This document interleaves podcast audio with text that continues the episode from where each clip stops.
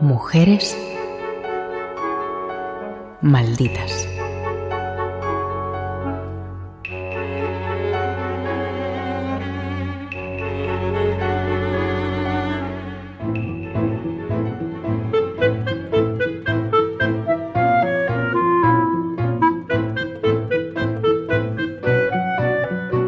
Irma Bandiera nació en 1915 en Bolonia. Su padre era maestro de la construcción de ideología antifascista. Angelo y su esposa, de nombre Argentina, vivían de forma acomodada y tenían dos hijas, Irma y Nastia. Jordi Corominas, escritor y periodista. Irma Bandiera nace en, Bolonia, la Emilia Romagna, que luego será la, la Emilia Romagna rosa, roja, comunista. ¿Y cuál es ese momento? Ese momento es la, Primera Guerra Mundial. De hecho, Italia entra en el conflicto ese, ese mismo 1915 muy condicionada porque se crea una serie de promesas sobre concesiones perdón, territoriales y la familia de Irma Bandiera es una familia, digamos, de, clase media, que es algo que, en, Italia empezaba a desarrollarse en ese momento. Poco sabemos de su infancia y juventud, salvo que la niña Irma pudo estudiar, algo poco frecuente en la época. Una educación particular, una educación que no es la normal, porque tenemos que recordar que efectivamente ella nació durante el fascismo, creció durante el fascismo, etapa en la cual la mujer, según palabras del máximo dirigente fascista Benito Mussolini, tenía como única misión en la vida obedecer. Por suerte, en determinadas comunidades, por suerte, en determinadas clases sociales, esa idea será rechazada de pleno y se esperará que llegue un, momento mejor, porque la dictadura no podía ser eterna. Yo creo que esa es la esperanza que tienen muchos italianos laicos, socialistas, de carácter antifascista durante esos años tan negros.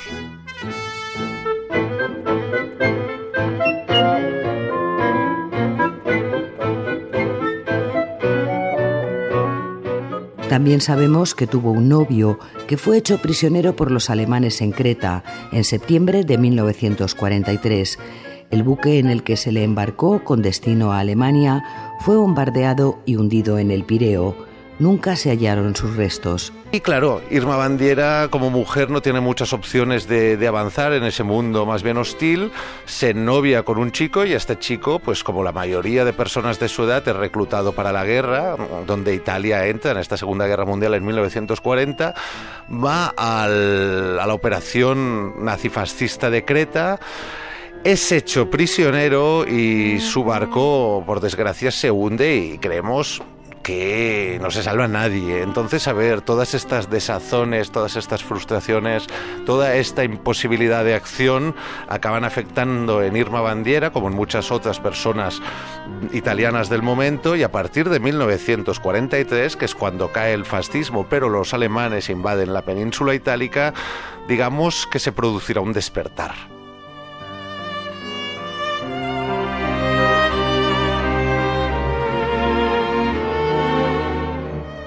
Tras el armisticio, Irma comenzó a ayudar a los soldados italianos disueltos y a tomar conciencia política. Se afilió al Partido Comunista. Muchos ciudadanos y ciudadanas deciden no quedarse cruzados de brazos. Esto especialmente es palpable en el norte, quizá por, porque son ciudades más pequeñas, quizá porque están muy rodeadas de, altiplanos y de, colinas constantes. Y así es como nacen en, en toda la bota los partisanos. Hablamos de partisanos, pero en ese instante histórico se produce un milagro, que es que muchas mujeres, sabiendo la mayoría de ellas que, que podrán coger el fusil pero no ser decisivas en el combate, se implican en, este mundo partisano, el, mundo de, los grupos de acción partisana, los famosos GAP, que es donde se encuadrará Irma Bandiera, y las mujeres participan de, de muchas maneras.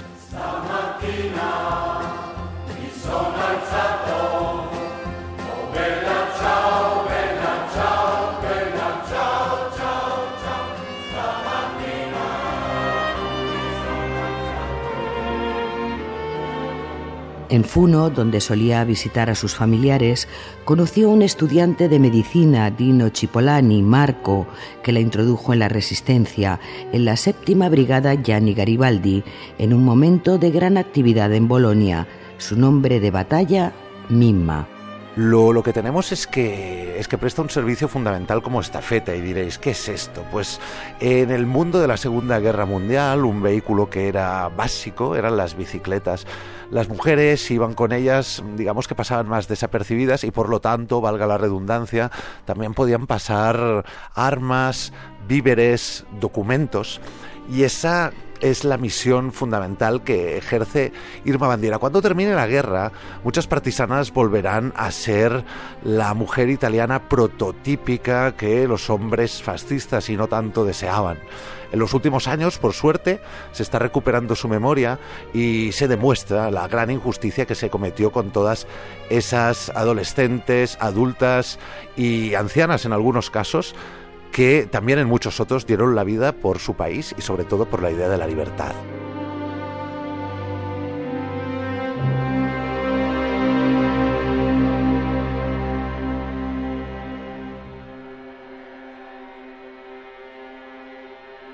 En agosto de 1944, los partisanos mataron a un oficial alemán y a un comandante de las Brigadas Negras, lo que provocó al día siguiente una oleada de represión en Funo. Tres partisanos fueron arrestados y encarcelados.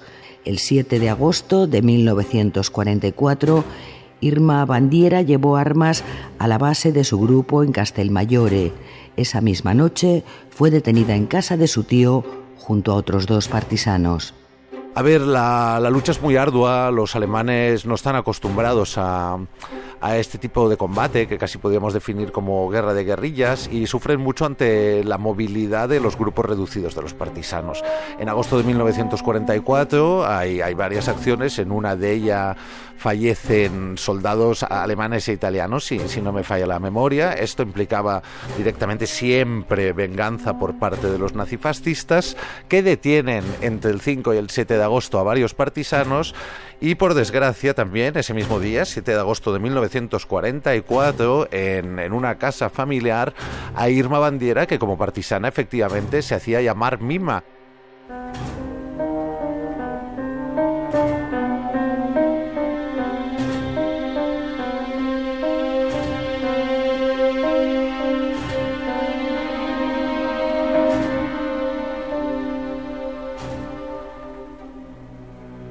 Posteriormente fue separada de sus compañeros y trasladada a Bolonia, donde los fascistas esperaban obtener de ella información sobre la resistencia, mientras su familia la buscó sin descanso en prisiones y cuarteles durante seis días y sus seis noches, Irma Bandiera fue torturada salvajemente por los fascistas de la Compañía Autónoma Especial.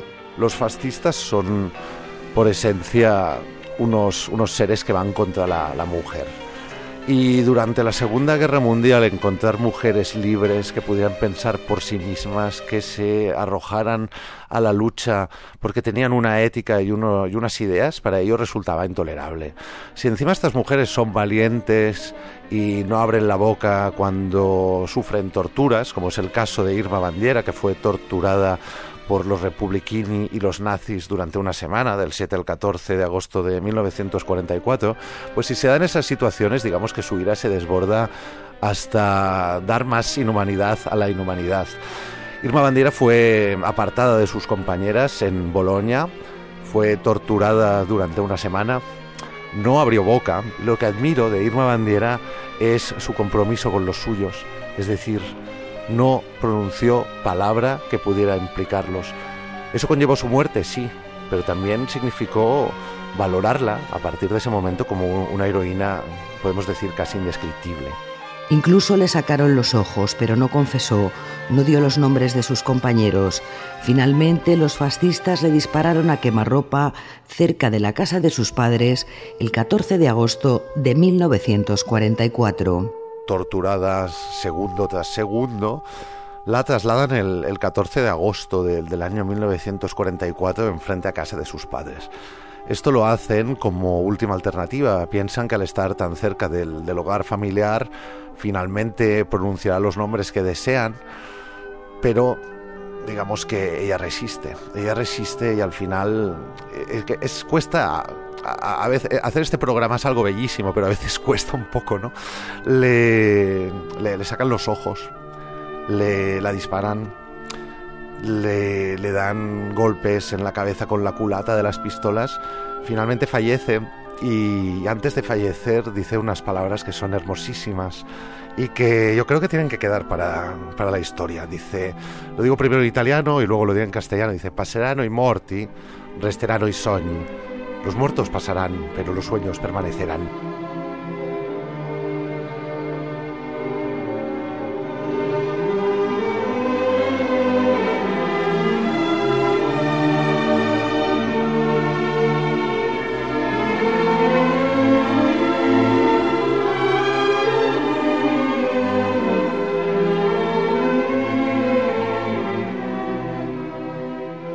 Ese mismo día, el cuerpo de Irma fue encontrado tirado en la acera donde sus torturadores la dejaron a la vista de todo el mundo como advertencia.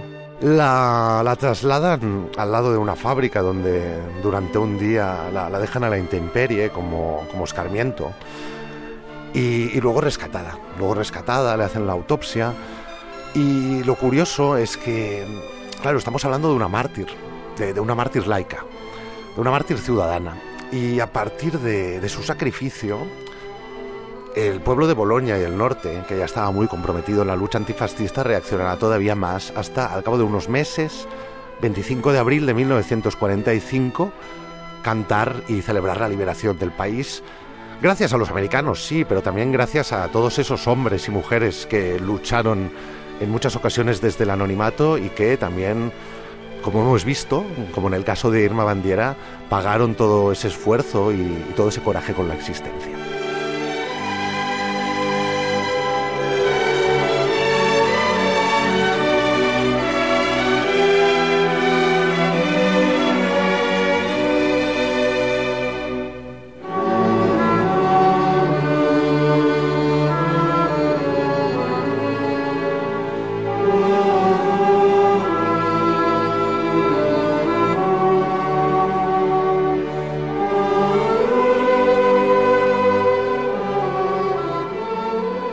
Valle Alonso, Francisco Javier Fernández Nieto, Radio 5, Todo Noticias.